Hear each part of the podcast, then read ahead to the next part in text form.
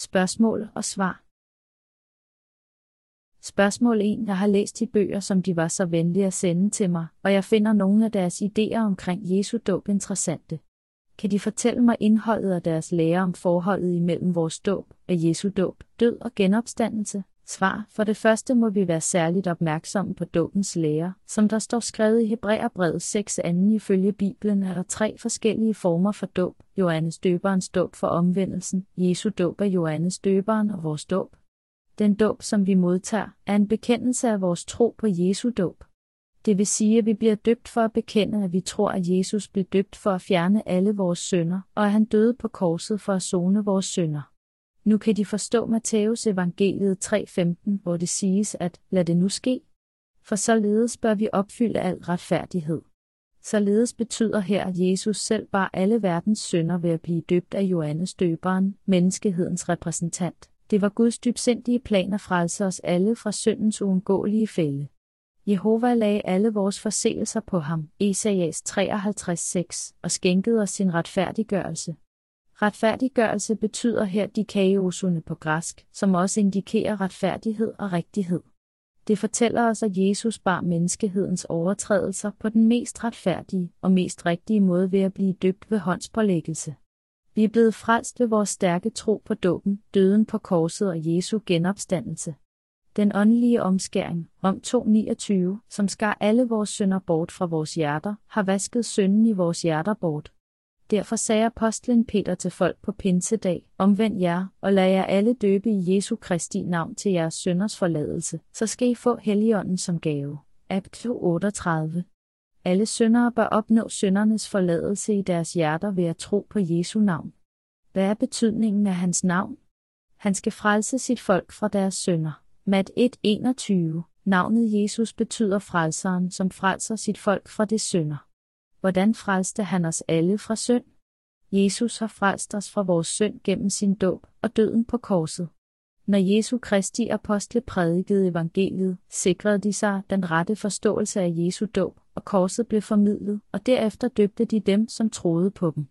Følgelig døbes vi for udad til at bekende, at vi dybt i vores hjerter tror på Jesu dåb og død. Når vi døbes, bekender vi, tak Herre, du bar al min synd ved dåben og døde for mig, og genopstod for at frelse mig. Jeg tror på dit evangelium. Vi bliver døbt i vand af præster som et symbol på vores tro på Jesu dåb, og hans død på korset, ligesom han blev døbt af Johannes døberen. Således blev helgene i den tidlige kirke døbt som et bevis på deres tro, efter at de havde bekendt sig til evangeliet og modtaget frelsen, søndernes forladelse. Dåbsceremonier er ikke nødvendigvis påbudte, og selvom det er vigtigt, så har vores dåb i vand intet med frelsen at gøre. Vi kan kun blive frelste ved at tro på evangeliet om vandet, blodet og ånden. Bibelen fortæller os, at vi er blevet døbt til Jesus Kristus, Rom 6.3, Gal 3.27. Men hvordan kunne vi blive døbt til Jesus Kristus? Det er kun muligt, når vi tror på hans dåb eftersom kødet, gamle mand, kun kunne blive forenet med Jesus og korsfæstet med ham ved hans dåb.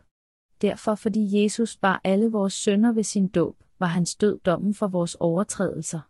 Derfor døde vi også på korset med ham og vores kød, den del af os som sønder døde til synden, og vi er blevet frelst fra alle vores forseelser. De, som er blevet forenet med Jesus gennem hans dåb og død, kan også blive forenet med hans genopstandelse. Hans genopstandelse er ikke kun vores opstandelse fra døden og synde, men også den, som lader os blive født på ny som Guds børn, rene i sindet og syndfri i Guds øjne. Hvis vi ikke havde pålagt ham vores sønder ved ikke at stole på hans dåb, så ville døden og genopstandelsen have været meningsløs og ikke have noget med vores frelse at gøre. De, som har lagt alle deres sønder over på ham gennem troen, skal forenes med hans død på korset, og dåben skal efterfølges af et væsen begavet med frelsen og genfødslen som et retfærdiggjort menneske. Men de, som ikke har lagt deres sønder over på ham ved at tro på hans dåb, har slet intet forhold til hans død og genopstandelse.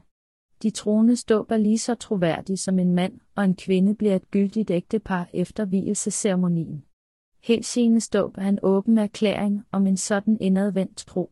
Når vi proklamerer vores tro på hans dåb og korset foran Gud, helgende verden, ja, så bliver vores tro mere uforanderlig. Hvis vi misforstår den sande mening med dåben, som Jesus modtog af Johannes døberen, så skal vi ikke tro, at vi bliver frelst bare ved ikke at tro på hans dåb og dens betydning. Det er simpelthen bare et af djævelens snedige tricks. Vi modtager søndernes forladelse og bliver budt velkommen i himlen ved at tro på Jesu dåb af hele vores hjerte i stedet for at tro på vores egen dåb. Spørgsmål 2. Hvordan kan jeg sige, at jeg er blevet retfærdiggjort, når jeg synder hver dag? Svar som menneskelige væsener synder vi fra det øjeblik, vi bliver født, til det øjeblik, vi dør. Faktisk er dette en følge af vores sind, som fører synd med sig. Således siger Bibelen, der er ingen retfærdig, ikke en eneste. Rom 3.10 Det er derfor, at apostlen Paulus erkendte foran Gud, at troværdigt er det ord og al modtagelse værd. For Kristus Jesus kom til verden for at frelse syndere, og af dem er jeg den største. 1 Tim 1.15 men nu er Guds retfærdighed åbenbaret uden lov, bevidnet af loven og profeterne, Guds retfærdighed ved tro på Jesus Kristus for alle, som tror. Der er ingen forskel, for alle har syndeter har mistet herligheden fra Gud, og ufortjent gøres de retfærdige af hans nåde ved forløsningen i Kristus Jesus. Rom 3, 21-24 Denne Guds retfærdighed betyder, Jesus blev døbt af Johannes døberen i Jordanfloden. Da han blev døbt, sagde han til Johannes, lad det nu ske, for således bør vi opfylde al retfærdighed. Mat 3.15 han bar verdens synd på den mest korrekte og mest retfærdige måde, da han blev døbt af Johannes døberen, menneskehedens repræsentant. Således udbrød Johannes, se, der Guds lam, som bærer verdens synd. Jo 1.29, og den næste dag døbte han Jesus. Hvad betyder så verdens synd? Det begreb repræsenterer alle menneskehedens synder fra Adam og Eva, fra det første menneske på jorden til det sidste menneske på jorden. Fortiden var verden, nutiden er verden, og fremtiden vil også være verden. Jesus, alfa og omega, havde offeret et offer for alle sønder i alle tider, i det han bar al verdens synd en gang for alle gennem sin dåb i Jordanfloden og ved at dø på korset. Og vi er alle blevet hellige. Læg mærke til, at dette er skrevet i datid, vi er blevet hellige og gjort syndfrie fra det øjeblik, vi troede på Gud til nu, og vi vil altid være det. For Herren er den almægtige Gud. Han har det store overblik over verdens begyndelse og verdens ende. Selvom det næsten er 2000 år siden, at han blev døbt, så kunne han fjerne alle de synder, som menneskeheden har begået fra verdens begyndelse til verdens ende. Derfor sagde han, før han døde på korset, det er fuldbragt. Jo 1930. For 2000 år siden fjernede han al synd i verden og døde på korset for at vaske synden væk. Vi synder stadig væk, selv efter at vi er blevet frelste, fordi vores kød er svagt. Men Jesus har frelst os fra alle fortidens synder, nutidens og fremtidens synder ved at overføre alle synderne, selv de fra nu af, til ham gennem dåben og ved at blive dømt for den på korset. Dette er Guds fuldendte og retfærdige frelse. Hvis Jesus ikke havde fjernet fremtidens synder, så kunne ikke et eneste menneskeligt væsen blive frelst fra hverdagens synd, for syndens løn er døden. Rom 6:23.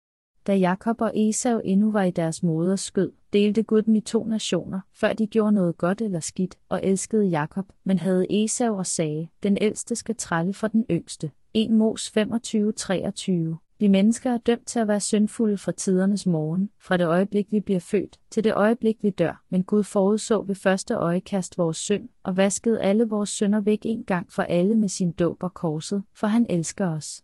Vi lever i en velsignet tid. Profeten Esajas sagde, tal til Jerusalems hjerte, råb til hende, at hendes hoveri er til ende af hendes skyld er betalt, for af Herrens hånd har hun fået dobbelt straf for alle sine synder.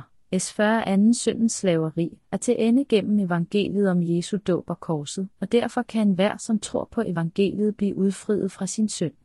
Men sådan er den pagt, jeg vil slutte med EM, når de dage kommer, siger Herren. Jeg lægger mine love i deres hjerte og skriver dem i deres indre. Jeg husker ikke længere på deres synd og på deres lovbrud. Men når synden er tilgivet, er der ikke længere brug for syndoffer. Hepati kolon 16-18 Gud dømmer os ikke længere for vores daglige synder, fordi han har allerede vasket alle menneskehedens synder på jorden væk og dømt dem igennem Jesus. Som et resultat kan vi vente på Herrens komme og følge hans ord som de retfærdiggjorte uden synd, selvom vi stadig synder i vores liv. Spørgsmål 3. Hvad er omvendelsen stå ved Johannes døberen? Svar Johannes døberen var Guds tjener, som blev født seks måneder før Jesus, og som der blev profeteret om i Malakias bog, den sidste profet i det gamle testamente.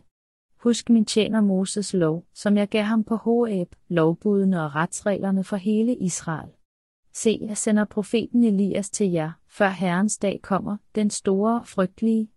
Han skal vende fædres hjerte til deres sønner og sønners hjerte til deres fædre, så jeg ikke skal komme og slå landet med forbandelse. Mag 3, 22-24 Da Jesus blev født, forlod folket i Israel ordet om Guds pagt og tilbad andre guder. De ofrede de blinde og de syndige og lavede Guds tempel om til en markedsplads. Jesus Kristus er profeteret i Moses lov og i profeternes bøger. Loven giver menneskeheden viden om synd og viser dem, at der er syndefulde, Rom 23.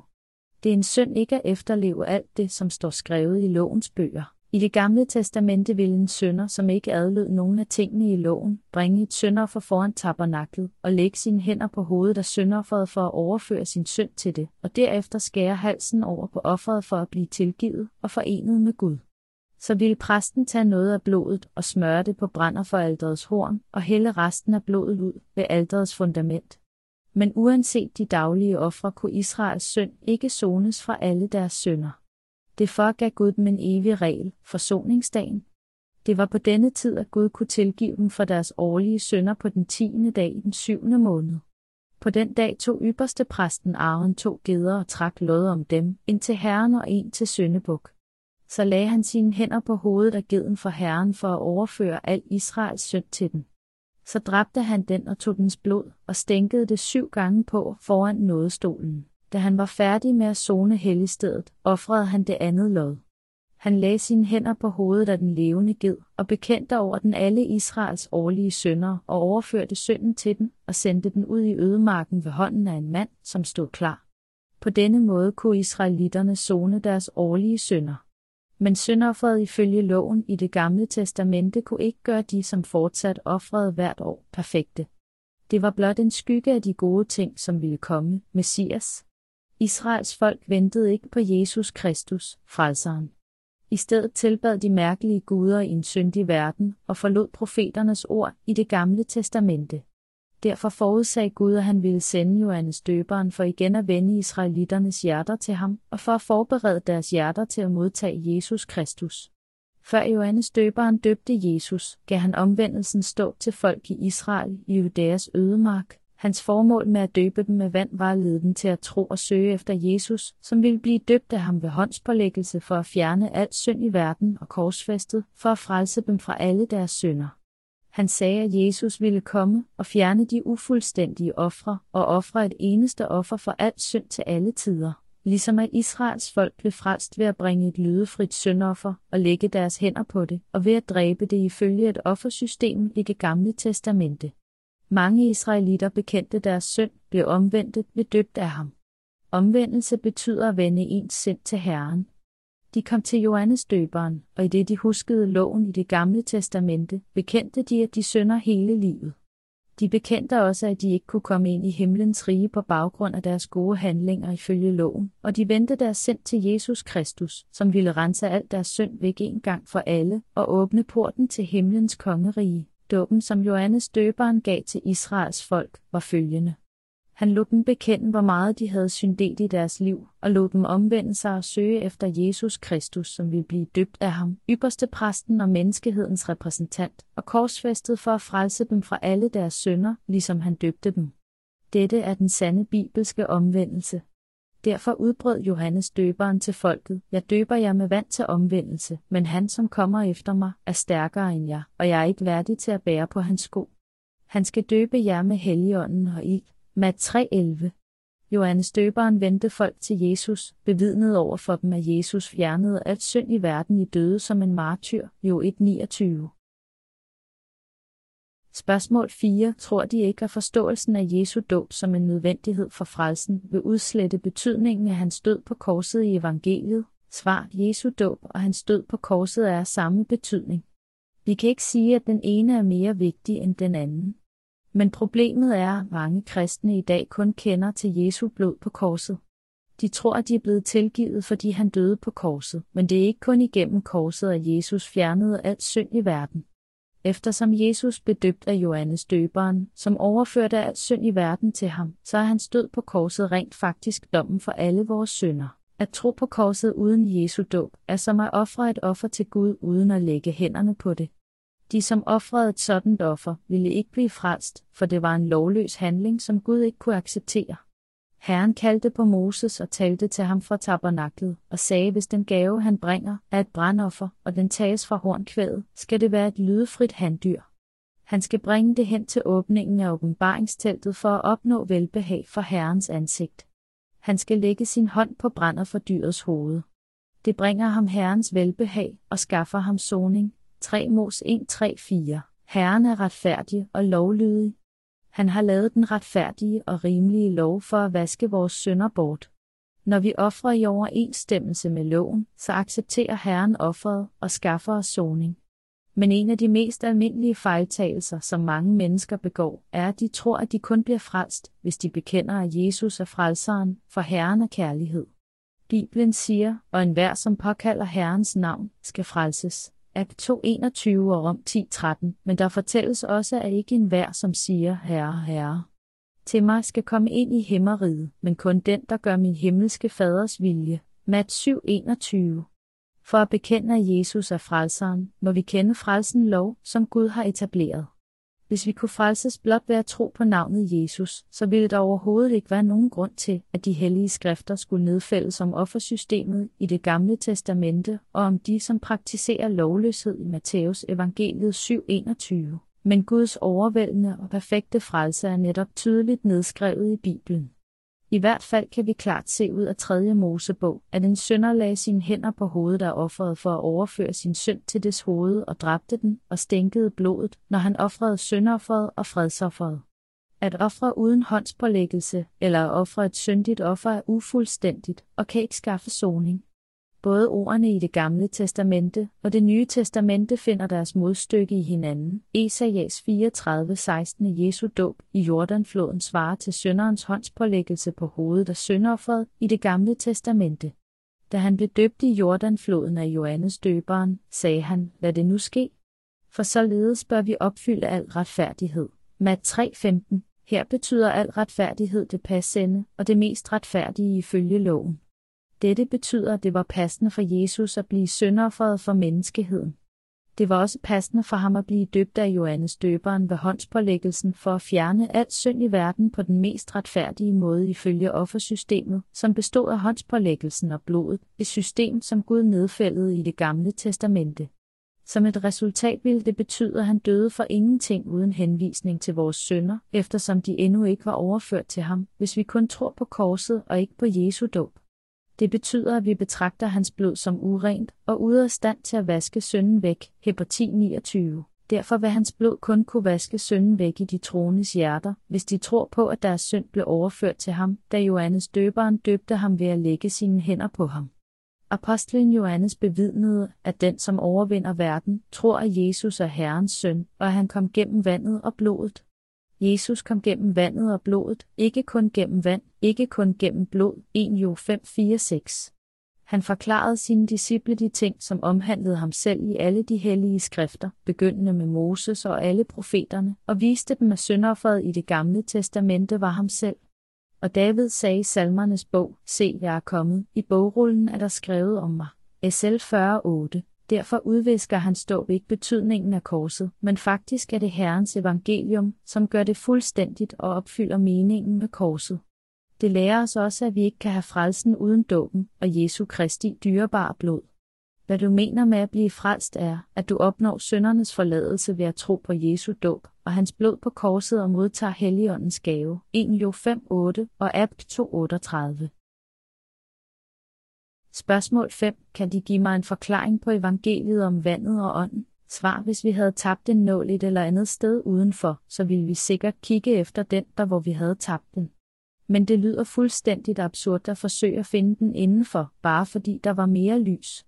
Sådanne absurde mennesker møder jeg i dagens kirker selvom de er midt inde i en ufuldstændig bibelsk polemik omhandlende vores dåb med vand og grunden til, at Jesus blev døbt af Johannes døberen, så stiller de aldrig dem selv disse vigtige spørgsmål. På grund af denne opførsel er der en del sekter og underafdelinger i denne religion. For at ende disse vedvarende diskussioner, må vi komme ud af den kaotiske landsby og finde tilbage til der, hvor vi tabte nålen. Hvis vi inderligt længes efter at kigge efter sandheden, så må vi kaste det stereotype bort, for vi kan ikke finde sandheden i religionens landsby. Hvorfor fremhævede apostlene Jesu dåb så ihærdigt? Det er hemmeligheden om sandheden, som de fik fra evangeliet om vandet og ånden, som de modtog fra Jesus og prædikede i hele verden. Jesus sagde sandelig, sandelig siger jeg dig, den der ikke bliver født af vand og ånd, kan ikke komme ind i Guds rige. Jo 3 Bibelen fortæller os, at Jesus kom gennem vandet og blodet for at frelse os fra alle vores synder. En jo 5 6. meningen med blodet på korset. Men hvad betyder vandet så? Hvorfor blev Jesus døbt af Johannes døberen? Hvorfor sagde han, lad det nu ske? For således bør vi opfylde al retfærdighed. Mat 3.15 Jeg vil gerne have, at du forstår evangeliet om vandet og ånden og Jesu dåb. Her er nogle korte forklaringer om evangeliet om vandet og ånden, som han gav til sine disciple. Apostlene lagde den største vægt på Jesu dåb, når de prædikede evangeliet. Apostlen Paulus sagde, jeg overleverede jer nemlig først og fremmest, hvad jeg også selv har modtaget, Kristus døde for vores sønder efter skrifterne, at han blev begravet, at han genopstod på den tredje dag efter skrifterne. 1 kor 15 3 4 Hvad betyder det, at Jesus døde for vores sønder efter skrifterne? Det er fra det gamle testamente. Han døde for os ifølge åbenbaringen og pakten i det gamle testamente. I Hebræerbrevet 10.1 står der, for da loven kun indeholder en skygge af de kommende goder. Lad os kigge på nogle af de traditionelle offerlove i 3. Mosebog 1.3.5. En sønder skulle opfylde tre krav vedrørende brandofferet for soningen af hans søn. 1. Han skulle bringe et lydefrit offer, 3 Mos 1.3. 2. Han skulle lægge sine hænder på hovedet af offerdyret. 3 Mos 1.4. Her skal vi gøre Guds lov klar, at lægge sine hænder på hovedet af sønderofferet var at overføre synden til det. 3. Han dræbte offerdyret for at zone sin søn. 3 Mos 1 5. på forsoningsdagen lagde Aaron begge sine hænder på hovedet af en levende ged, og bekendte alle Israels børns sønder over den, og alle deres overtrædelser, alle deres forseelser lagde han på hovedet af geden. 3 Mos 16 21 på den tid var Aaron Israels repræsentant. Det var kun ham, som lagde sine hænder på hovedet af geden, men han pålagde den alle Israels årlige sønder, omkring 2-3 millioner. Offeret i det gamle testamente er en skygge af de gode ting, som vil komme. Jesus offrede sig selv som følge af Guds vilje for at gøre os hellige ifølge skrifterne. Først og fremmest kom Jesus til jorden i menneskeskikkelse som Guds lydefri lam. Han er Guds enborne søn og eksisterer som Gud. Han er det passende søndoffer for hele menneskeheden. Dernæst blev Jesus døbt af Johannes døberen i Jordanfloden. Dåben gives i form af håndspålæggelse, og Johannes døberen er Arens efterfølger. Da Johannes døberen lagde sine hænder på Jesu Kristi hoved, så blev hele verdens synd overført til ham i overensstemmelse med Herrens lov. Jesus sagde til Johannes, lad det nu ske. For således bør vi opfylde al retfærdighed. Mat 3.15 når han døbte ham. Endelig har vi overført al vores synd til ham. Den næste dag døbte Johannes ham, og han udbrød, se, der er Guds lam, som bærer verdens synd. Jo 1.29. For det tredje døde Jesus på korset for vores sønders skyld, og han sagde, det er fuldbragt. Jo 1930, og han genopstod fra de døde for at gøre os retfærdige i Guds øjne. Husk et sønderoffer, som blev ofret for søndernes forladelse. En sønder måtte lægge hænderne på hovedet af sønderofferet, før han dræbte det.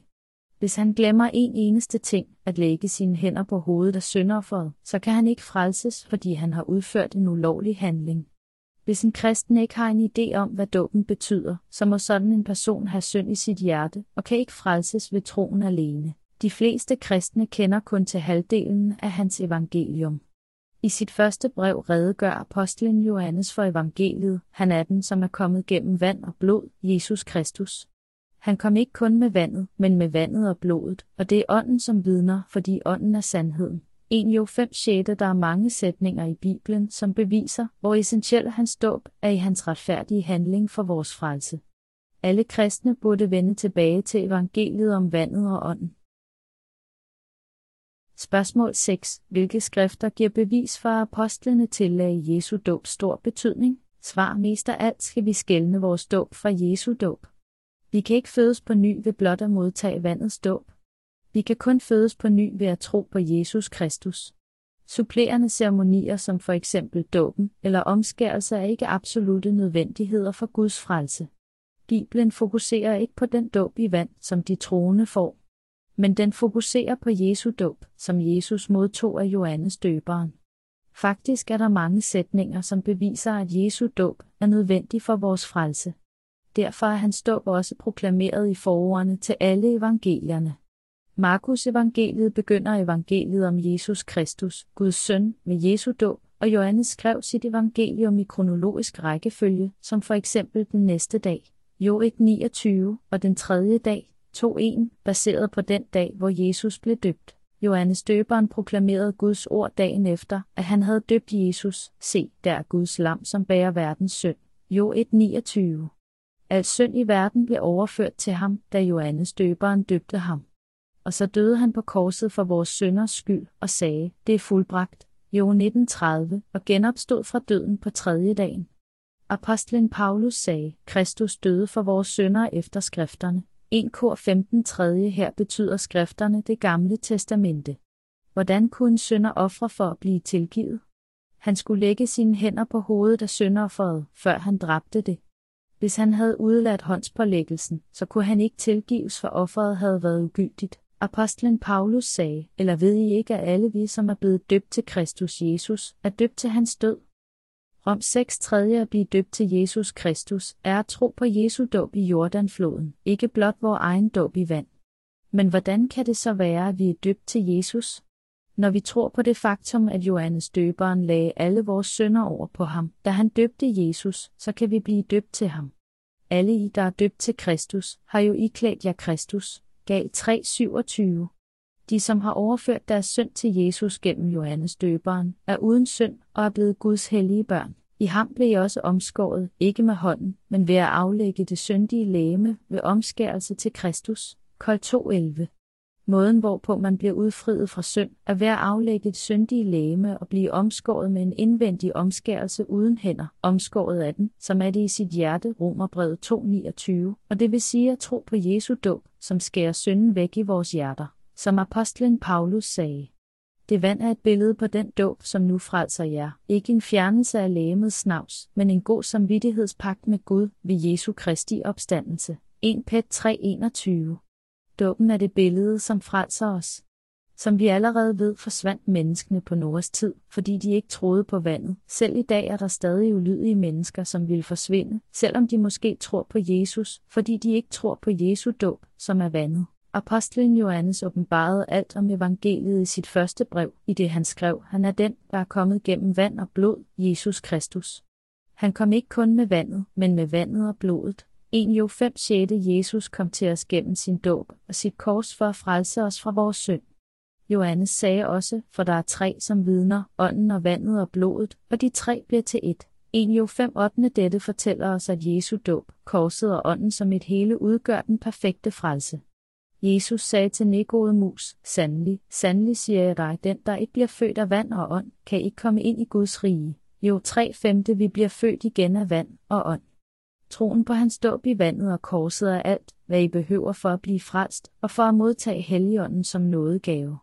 Dette er, hvad Bibelen siger om at blive født på ny. Således sagde apostlen Peter, omvend jer, og lad jer alle døbe i Jesu Kristi navn til jeres sønders forladelse, så skal I få Helligånden som gave. Apto 38 For søndernes forladelse og Helligåndens gave skal I altid have uforanderlig tro på Jesu dåb dybt i jeres hjerte. Hvad andet kan vi sige? Der er mange sætninger, som insisterer på hans dåb som en retfærdiggørelsens nødvendighed for vores frelse. Kristendommen må vende tilbage til evangeliet om vandet, blodet og ånden. Derfor vil vi nu lade begynderundervisningen om Kristus ligge og gå videre til en undervisning for voksne, og ikke engang til lægge grunden med omvendelse fra døde gerninger, tro på Gud, med lære om dåb og håndspålæggelse, om dødes opstandelse og evigdom. Hebber 6, 1-2 her har vi et spor til at finde den tidlige kirkes oprindelige evangelium. De har undervist i dåbens doktrin, om håndspålæggelse, om de dødes genopstandelse og om evig dom til dem, som lige var blevet kristne. Vi skal alle tro i vores sind, at Jesus fjernede alle vores synder ved sin dåb, og at han døde på korset for at blive dømt for vores synder ifølge Guds retfærdige lov. Spørgsmål 7. Det er det, som jeg allerede tror og prædiker, medmindre de simpelthen bare understreger Jesu ofte oversete dåb. Hvad er det, der er så forskelligt ved evangeliet om vandet, blodet og ånden? Svaret blive reddet betyder at have frelsen, søndernes forladelse. Det betyder også at blive født på ny, at en sønder bliver retfærdiggjort ved at tro på livets evangelium, som lader ham blive født igen af vandet og ånden gennem Jesu frelse. Helligånden kommer over dem, som er blevet frelst og født på ny, og bevidner, at de er Guds børn. Derfor er det hele det samme, når det kommer til stykket at modtage Helligånden, at blive frelst, at blive født på ny, at blive Guds barn og at blive retfærdiggjort. Jesus sagde, jeg er vejen og sandheden og livet, ingen kommer til faderen uden ved mig. Jo 14.6, som indikerer, at kun ved Jesus, Guds enborne søn, kan vi træde ind i Guds kongerige. Derfor må vi vide, hvordan Jesus vaskede alt synd bort og gjorde os til dem, som fortjener at træde ind i hans kongerige. Ikke desto mindre tror mange kristne, at alene det at kalde hans navn kan frelse dem. De tror på Jesus uden nogensinde at åbne Bibelen, uden at vide, hvad han gjorde for at frelse os fra alle vores synder. Gud er ånden og den hellige, som ikke forandres, og som ikke har en skiftende skygge, men vi lever et syndfuldt liv. At træde ind i Herrens rige er kun muligt gennem Jesus, og vi skal tro på ham gennem troen på loven om åndens liv i Jesus Kristus. Mange mennesker ved ikke engang, hvad Jesus gjorde for frelsens skyld, men tror blindt på ham, i det de siger, Herre, Herre. De tror også, at de er blevet frelste, men de har stadig synd i deres hjerter. Hvis du stadig har synd i dit hjerte på trods af troen på Jesus, hvad er du så blevet frelst fra? Hvis nogen spørger, hvordan vaskede Jesus vores synder væk? Så svarer de fleste, han vaskede dem vel væk på korset. Et andet spørgsmål, har I synd i jeres hjerter? Så svarer de naturligvis. Navnet Jesus betyder frelseren, for han skal frelse sit folk fra deres synder. Mat 1.21 Vi tror på Jesus for at blive frelst fra synd. Men hvis vi stadig har synd i vores hjerter, selvom vi tror på Jesus, så er vi syndere solgt til syndens slaveri, og vi vil blive dømt som sådanne. Apostlen Paulus sagde, så er der nu ingen fordømmelse for dem, som er i Kristus Jesus. Rom 8 første det er således sikkert, at en, som stadig har synd i sit hjerte, endnu ikke er et med Jesus Kristus. Hvorfor vedbliver de at være syndere som dem, der ikke er blevet frelst, og som dem, der er faldet bort fra frelsen, selvom de stadig tror på Jesus?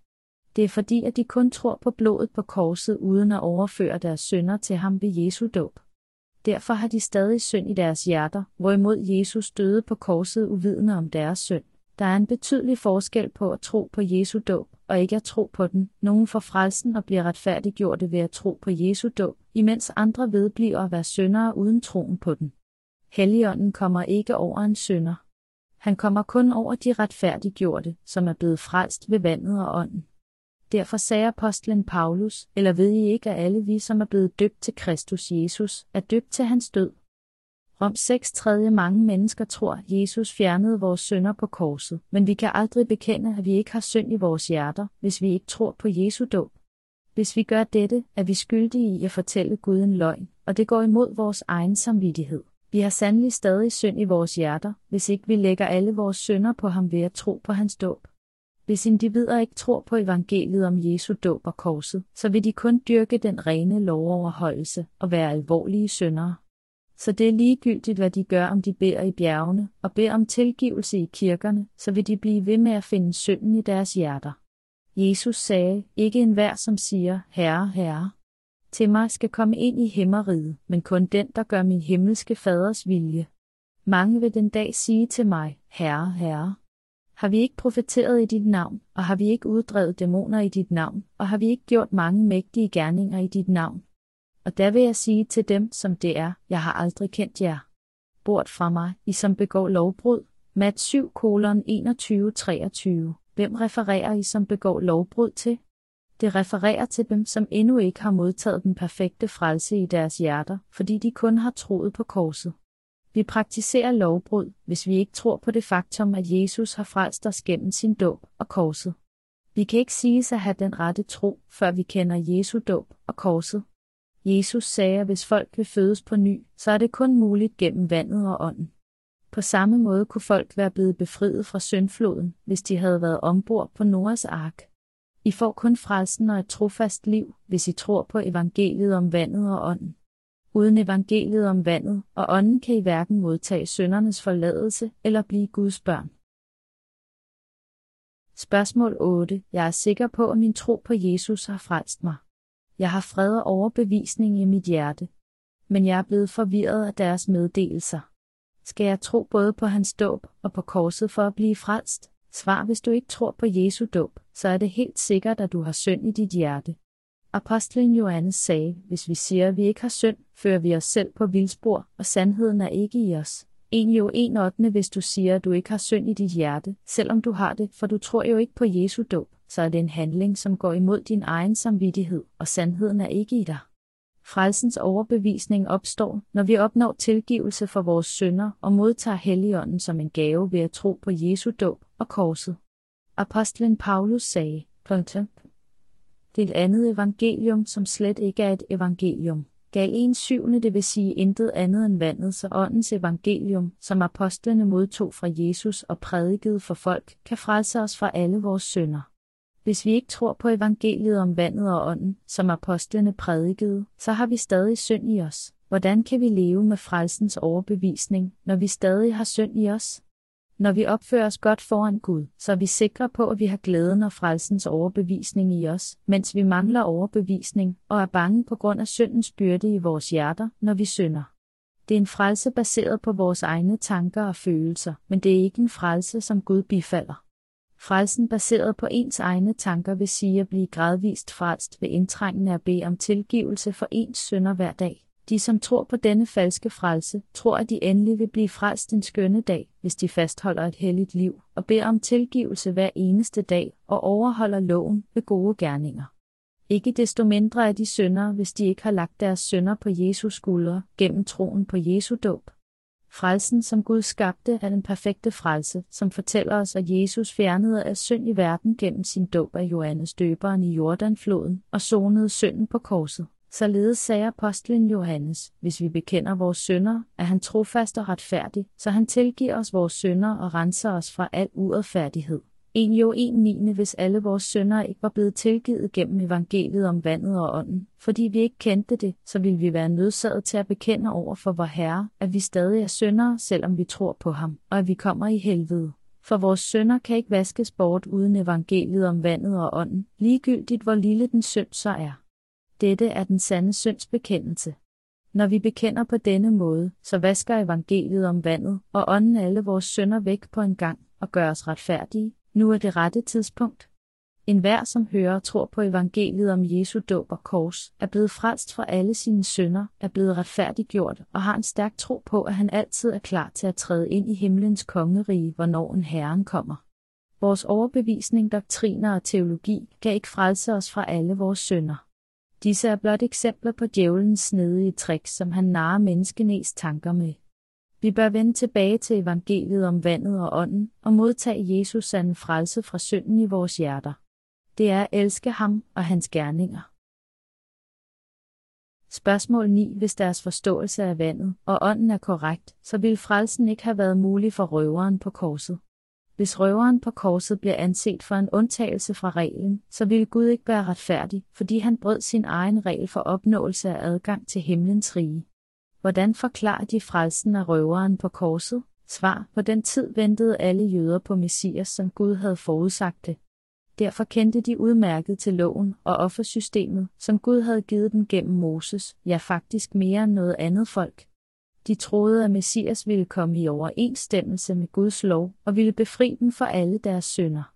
Men de troede ikke på det faktum, at Jesu dåb af Johannes døberen kom fra Gud og havde til hensigt at overføre al synd i verden til Jesus, Mark 11, 27-33, men de betragtede ham snarere som en mand, der ledte folk på vildspor, og derfor korsfæstede de ham eftersom romere var beskyttet imod at blive pisket eller korsfæstet ifølge den romerske lov, Act 22 kolon 25 29 og 23 27, så ved vi, at røverne på korsene ikke var romere, men jøder. Og fra hans ord ved vi også, at røveren var en jøde, som frygtede Gud, Jesus, husk mig, når du kommer i dit rige. Luk 23 42 Evangeliet om himlens rige blev ikke prædiket for de vantro, indtil Peter prædikede evangeliet for dem. Apti 1.11. 18. røveren kendte allerede loven og offersystemet, som Gud gav Moses. Så han troede, at Messias ville komme i overensstemmelse med Guds lov. De, som kommer til Gud, må bekende, at de er syndere, bestemt for helvede på grund af deres synder. Røveren bekendte sine synder og sagde, og vi har fået den med rette, vi får kun løn som forskyldt, men han har intet ondt gjort. Luk 23:41. Vi ved også, at røveren var bange for Gud, og at han håbede på himlens rige, i det han sagde, Jesus, husk mig, når du kommer i dit rige. Luk 23.42. Han sagde, men han har intet ondt gjort. Luk 23.41. Der kendte røveren til Jesu gerninger?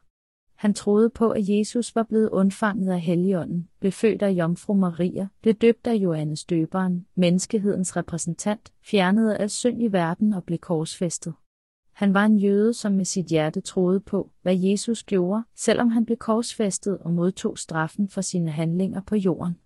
De, som bekendte deres sønder gennem dåben ved Johannes døberen, anerkendte Guds retfærdighed, da de hørte, at alle deres sønder var blevet overført til Jesus gennem hans dåb.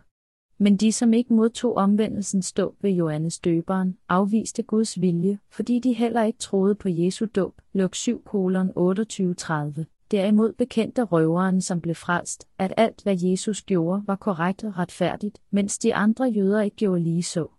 Han kunne sige, at Jesus var retfærdig, fordi han bekendte sine sønder gennem Johannes dåb, og troede, at Jesus fjernede alt synd i verden gennem sin dåb. Efterfølgende kunne han blive frelst. Han var også en mand, som troede på evangeliet om vandet og ånden. Fordi Gud er retfærdig, så retfærdiggør han dem, som tror på Jesu dåb og korset i overensstemmelse med hans lov.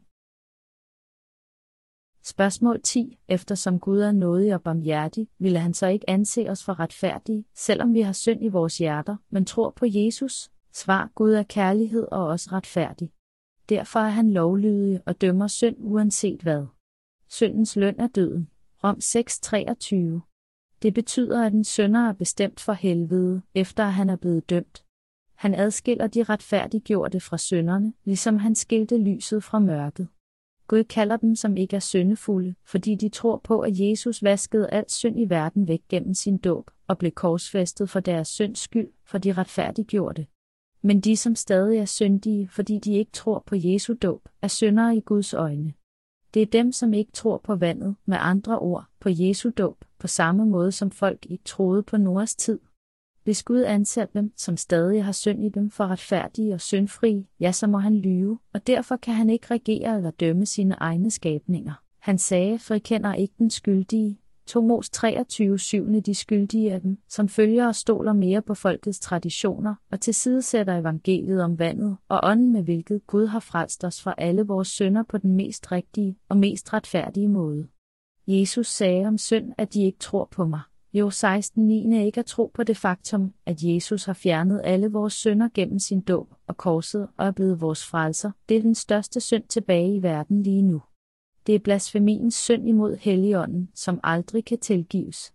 Der er overhovedet ikke nogen anden vej for dem, som udøver blasfemi mod Helligånden. De kan ikke frelses, fordi de ikke tror på, at Jesus vaskede alle deres synder væk. Apostlen Johannes sagde, en hver som gør synden, begår også i lovbrud, for synd er lovbrud. I ved, at han blev åbenbaret for at bære vores synder, og der er ikke synd i ham. En hver som bliver i ham, synder ikke. En hver som synder har ikke set ham og kender ham ikke. 1 Jo 3, 4, 6. Det er at begå lovbrud ikke at tro på det faktum, at Jesus har fjernet alle vores synder gennem dåben og korset, og de, som begår lovbrud, vil blive afvist af ham på den sidste dag. De, som hviler i ham, har ingen synd og er forenet med Jesus ved at blive døbt med ham. De, som har lagt alle deres livslange synder over på ham gennem hans dåb, er syndfrie, selvom de stadig synder på grund af kødets svaghed. Gud kalder dem, som har lagt deres sønder over på Jesus, og som er blevet helliget gennem ved livets ånds lov, for de retfærdiggjorte. Og han giver dem helligånden som gave. Helligånden kommer aldrig over dem, som har synd i deres hjerter.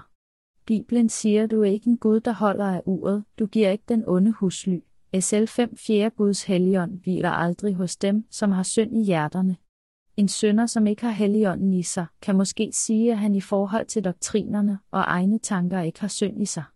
Men han kan aldrig med hjertet sige, at han er syndfri og retfærdiggjort, fordi hans samvittighed afslører ham. Derfor siger en sådan person i folks nærvær, at han er syndig, men i Guds nærvær siger han, at han er en retfærdiggjort person. Men Gud kalder aldrig en sønder retfærdiggjort. En sønder er dommens offer, og han må tro på evangeliet om vandet og ånden. Spørgsmål 11. Hvis vi siger, at Jesus allerede har udryddet fortidens, nutidens og fremtidens synder, ifølge deres konklusioner, hvordan ville fremtiden for en person så se ud, hvis han fortsat begår synd, fordi han tænker på det faktum, at hans synd allerede er blevet tilgivet ved at tro på Jesu dåb og korset? Selv hvis denne person dræber en anden person, så vil han vide, at selv denne slags synd er blevet sonet af Jesus på korset. Derfor vil han uden at tøve fortsætte med at synde bare ved at tro på, at Jesus allerede har fjernet de synder, som han vil begå i fremtiden. Forklar mig venligst disse ting. Svar først og fremmest ved at takke dig, fordi du har rejst dette spørgsmål om evangeliet om vandet og ånden. De spørgsmål, som du stiller, er spørgsmål, som mange kristne før dig, før de er blevet født på ny, har stillet dem selv. Jeg ved, at dine spørgsmål opstår ud af en bekymring for, om det er korrekt for en, der tror på Jesus, at fortsætte med at synde selv i fremtiden. Men jeg vil gerne fortælle dig, at folk, som tror på evangeliet om vandet og ånden, ikke er i stand til at føre et sådan liv, som du beskriver, men vil snarere leve et helligt liv. Først skal du tænke på dette. Hvis du virkelig har helligånden i dig, så vil du bære hellig frugt, hvad enten du vil eller ej. På den anden side, hvis du ikke har helligånden i dig, så vil du ikke være i stand til at producere helligåndens frugter, ligegyldigt hvor hårdt du en prøver. Hvordan kan en person på nogen måde bære helligåndens frugt, hvis han ikke har helligånden i sit hjerte, selvom han tror på Jesus? Det er aldrig muligt. Herren sagde, at et dårligt træ kan aldrig bære gode frugter, Mat 7 kolon 17-18. Jeg vil nu stille dig et spørgsmål og også svare på det. Du tror på Jesus, men lever du virkelig sandt, og har du sejret over de værtslige sønder? Lever du som Guds retfærdiggjorte tjener, som overvinder verdens synder og tjener du Herren, og lader andre blive frelst fra alle deres synder ved at give dem evangeliet om vandet og ånden, som Herren taler om? Er du virkelig blevet en retfærdiggjort person, som ikke besidder selv den mindste lille synd efter at have fået troen på Jesus? Den eneste sande tro og det eneste evangelium, som lader dig svare ja til dette spørgsmål, er evangeliet om vandet og ånden, som Herren har bevidnet i det gamle og det nye testamente. Jeg vil i hvert fald ikke forsøge at trække dig ind i en af de mange religiøse sekter, som eksisterer i nutidens kristendom. Vi bliver ved med at synde i denne verden, selv efter at vi har fået troen på Jesus. Men vores Herre blev døbt af Johannes døberen og udgød sit blod på korset for at frelse os fra alle synderne i verden. Derfor har Herren udført en retfærdig handling for os, og vi er også blevet frelst fra verdens synd ved vores tro på Guds retfærdighed, og Herrens dåb og blod ved hvilket han har udryddet alle vores synder. Jeg vil gerne stille dig følgende spørgsmål. Er du fri for din samvittigheds synder? Var du ikke syndig selv efter at du troede på Jesus, ligesom du var, før du troede på ham? Hvis dette er sandt, så er det sikkert fordi, at du ikke kendte til evangeliet om vandet og ånden. Derfor er du faldet for de problemer og distraktioner, som er nedarvet i kødet, fordi du ikke ejer helligånden i dit hjerte. Selvom du er en sand troende, kan du kun undslippe kødets tanker ved at tømme dit hjerte og modtage evangeliet om vandet og ånden. Du bør kaste dine kødelige tanker bort og vende tilbage til Guds skrevne ord for at forstå det faktum, at evangeliet om vandet og ånden er sandheden. Der er mange mennesker i denne verden, som ændrer frelsens lov, som Herren har etableret, som de har lyst til, selvom de siger, at de er blevet frelst af Herren. Hvis du er et af den slags mennesker, vil Herren lade dig i stikken på den sidste dag. Jeg håber ikke, at det vil ske for nogen i denne verden. Jeg tror, at du er sådan en person, som tror på, at Jesu kors og blod er det eneste, der kan frelse dig, og at du har stillet mig disse spørgsmål, fordi du ikke har lyst til at leve den resterende del af dit liv som synder. Men dine tanker er kødets tanker, for det underordner sig ikke Guds lov, og det kan det heller ikke. Rom 8. 7. Paulus siger, de som er i kødet, kan ikke være Gud til behag.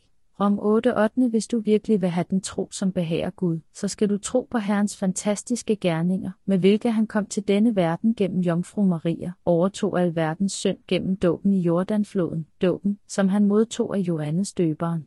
Og dermed opfyldte han Guds retfærdighed. Hvem tror du kan udføre Guds retfærdige arbejde, en retfærdig person eller en synder? En synder er stadig midt i synden, fordi han ikke har modtaget syndernes forladelse fra Gud. Derfor er det eneste, der venter en sådan person, dommen for hans synder. Gud kan ikke lukke syndere ind i sit himmerige. Det er fordi, at du er ikke en Gud, der holder af uret. SL 5 5. Gud sagde, at hvis en sønder kom til ham og bad ham om noget, så ville han lytte til sønderens bønder. Det er jeres sønder, der skiller jer fra jeres Gud. S 59. Anden en sønder vil helt sikkert komme i helvede, for syndens løn er døden. Kun retfærdiggjorte folk, som er blevet hellige, og derfor ikke besidder synd i deres hjerter, kan udføre retfærdige handlinger. Og helligånden hviler i hjertet af de retfærdiggjorte mennesker, som ikke ejer synd, fordi de tror på Jesu dåb og på korset. På pinsedag sagde apostlen Peter, omvend jer, og lad jer alle døbe i Jesu Kristi navn til jeres sønders forladelse, så skal I få helligånden som gave. Akt 38. Hvad denne sætning siger er, at folk skal tro på Jesus, som blev døbt af Johannes døberen, som påtog sig alt synd og senere udgød sit blod på korset og genopstod. Når de tror på dette, skal de døbes i Jesu Kristi navn som et billede på denne tro.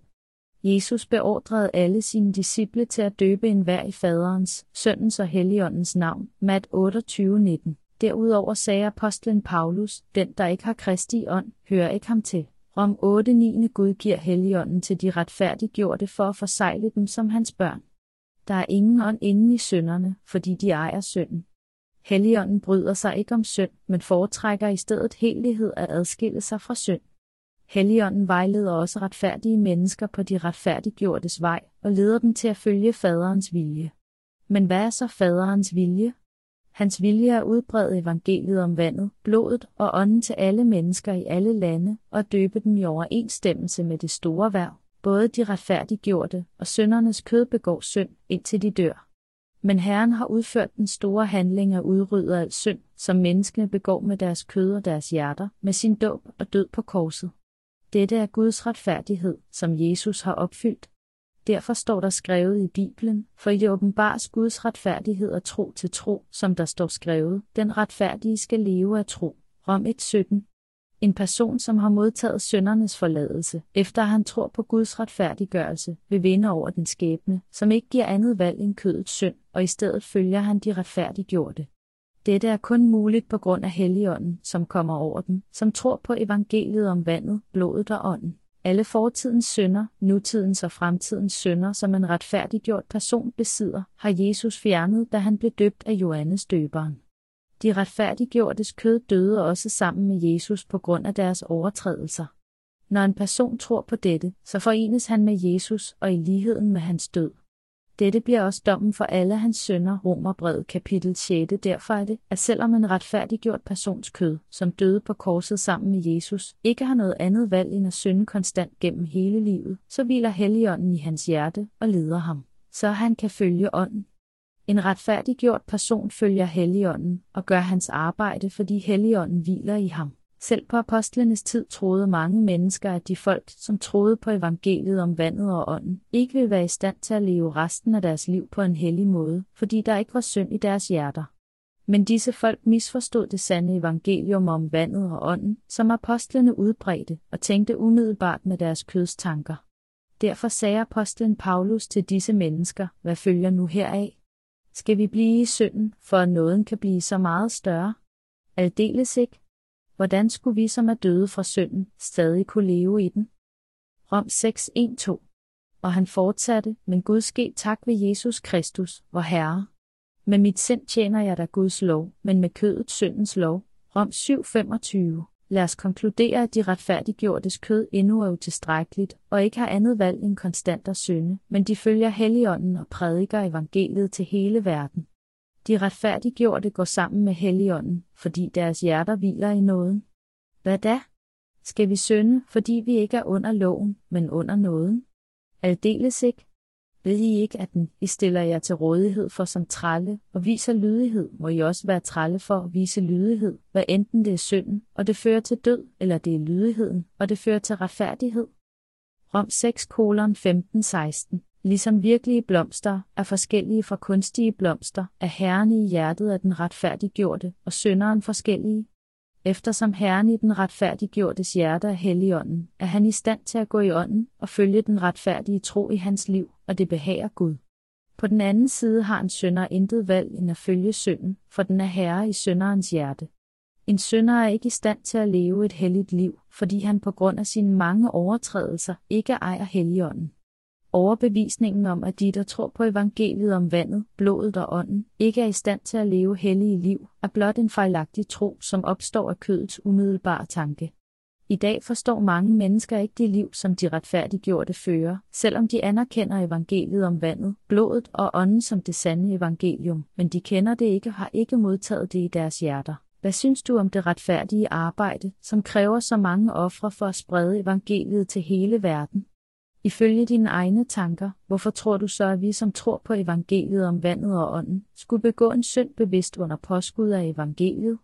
De retfærdiggjorte udfører gode handlinger på baggrund af troen i midten af sandhedens lys og Guds retfærdiggørelse. De, som udfører retfærdighed, er blevet født af Gud. Vi lader blot resten af menneskeheden kende til evangeliet i hvilket Jesus vaskede alt synd i verden bort ved hans dåb og blod. Derudover håber vi, at du og andre modtager frelsen fra synden i verden ved at tro på evangeliet om vandet og ånden med hjertet, og at I møder Gud på den sidste dag.